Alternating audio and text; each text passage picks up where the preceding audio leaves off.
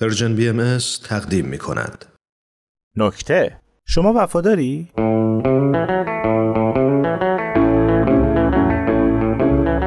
سلام من دانشجوی جامعه شناسی هستم و یکی از استادای دانشگاهمون چند روز پیش گفت می‌خوایم با هم بریم سراغ جامعه آماری. من یه سری سوال بهتون میگم شما برید تو سطح شهر از آدما راجع به میزان وفاداریشون سوال کنید. هفته بعدم جوابا رو بیارید ببینیم نتیجه چی بوده. دیروز که جمعه بود یاد این قضیه افتادم و دیدم خدایی حال ندارم برم در سطح شهر. پیش خودم گفتم همینجا در سطح منزل و نهایت ساکنین ساختمون سر هم بیارم. تازه اینجوری یه لطفی هم کردم. هم روز تعطیل حوصلهشون سر نمیره هم از روی بیکاری به جون همدیگه نمیافتن. اول از همه رفتم سراغ بابامو از اون شروع کردم. گفتم بابا شما که ماشاءالله بیزنسمن موفقی هستی بهم بگو سر کار چطوری مشتری رو نسبت به خودتون وفادار نگه میداری؟ دستشو گذاشت رو و گفت همیشه دلم می‌خواستی که اینو ازم بپرسه. گفتم خب بگو. گفت ببین فرزندم فوت کوزگری که من پیاده می‌کنم یه فرمول ساده است. صف بگیر ضربه بزن شل کن. حتما الان داره تو ذهنت میچرخه که این یعنی چی؟ بابا برات میگه. یعنی اینکه اولش صف بگیر اعتماد که ایجاد شد بعد نرم نرم آب بگیر توش. اینجوری مشتری دیگه تو رو درواسی وفاداری اولیه همینجوری باهات میاد جلو. گفتم خب این وفاداری که یه طرفه از ارزشش چیه؟ لبخند زد و آرامش گفت همین ماشین زیر پاد از وفاداری یه طرفه میاد دل بندم. در همون نقطه احساس کردم که کارم با پدرم تموم شده و از اتاق خارج شدم.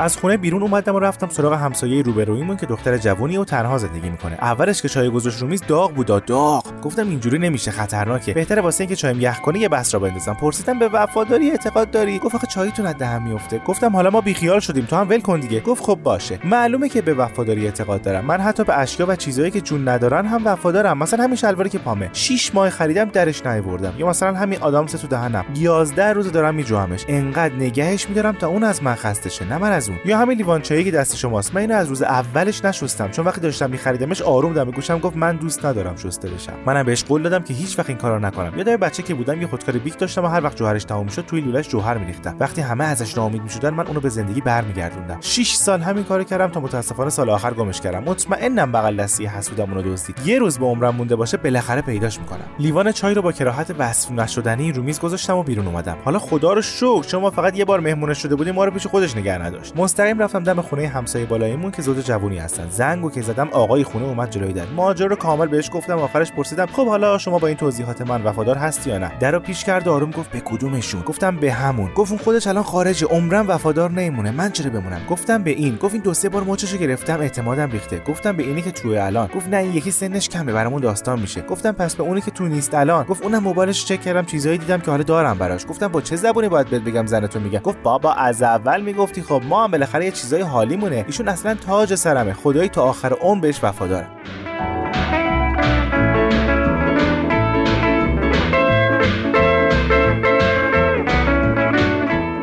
مرد جوان تنها گذاشتم تا به کاراش فکر کنه و رفتم طبقه پایین. توی طبقه همکف ساختمونمون یه پیرزن تنها زندگی می‌کنه و با خودم گفتم این کیس خوبیه. میشه از تجربه بالایی که داره استفاده کرد. قضیه رو که براش مطرح کردم بهم گفت من چون از بچگی توی مزرعه و با سگا بزرگ شدم وفاداری تو خونمه. سر کیف اومدم. با خودم گفتم بالاخره یه چیز دندونگیری پیدا کردم. گفتم خب مادر جان بشکاف برام. گفت اگه بخوام از جوونیام شروع کنم باید بگم من یه جا کار می‌کردم که رئیسش قاچاقچی بود. قاچاق جون مرغ تا شیر آدم می‌زد. گفتم جان گفت قاچاق شیر مرغ تا جون آدم می‌زد. یه منطقه کنترات دست خودش بود. ولی من لام تا کام حرف نمی‌زدم سکوت سکوت مطلق. وفاداری به رئیس جزء اصول اولیه هم بود. یکم بیایم جلوتر می‌رسیم به شوهر اولم که دزد بود. خودم می‌بردم اونور قایمش می‌کردم که لو نره. چند بار پلیس اومد سراغ من تا ردشو بزنه ولی من نم پس ندادم. شوهر دومم هم که قاتل زنجیره‌ای بود. خدا بیامرز خیلی خیلی معروفم بود. عکسش تو همه روزنامه های اون موقع هست. یه چند تایشو دارم. اگه خواستی نشونت میدم. منو چند بار بردن گفتن اگه آمار ندی فلان و بیسار گفتم منو شکنجه کنید نمیگم. پسری که از شوهر دومم دارم هزار ماشاءالله با چند هزار دلار اختلاس رفت کانادا. باز دوباره اومدن گفتن به او کجا رفته. گفتم اون دیگه بزرگ شده. من نمی‌تونم ازش هی بپرسم کجا میری؟ چیکار می‌کنی که؟ الانم چون می‌دونم تو بچه رازداری هستی بهت گفتم. شوهر الان من پیش پای خود رفت تو پارکینگ. تو انباری آشپزخونه درست کرده؟ بیا و ببین. گفتم پس همسایه ها که همیشه شاکیان میگن بو میاد همینه. گفت اون که تهمت علکی شیشه اصلا بو نداره. اون احتمالا کار پسر کوچیکمه که اینه که داشت می‌گفت یه صدایی از تو اتاق اومد. گفتم مادر جان شما هم شنیدید؟ گفت نه از چیزی نیست. شوهر اولمه. طبق عادت هنوز مت خودم قایمش می‌کنم. از خونه پیرزن وفادارم زدم بیرون. دفترمو در آوردم و همه اون چیزایی که نوشته بودم رو یه دور مرور کردم. فکر کردم تعریفی که اون دختر جوان از وفاداری داده بود به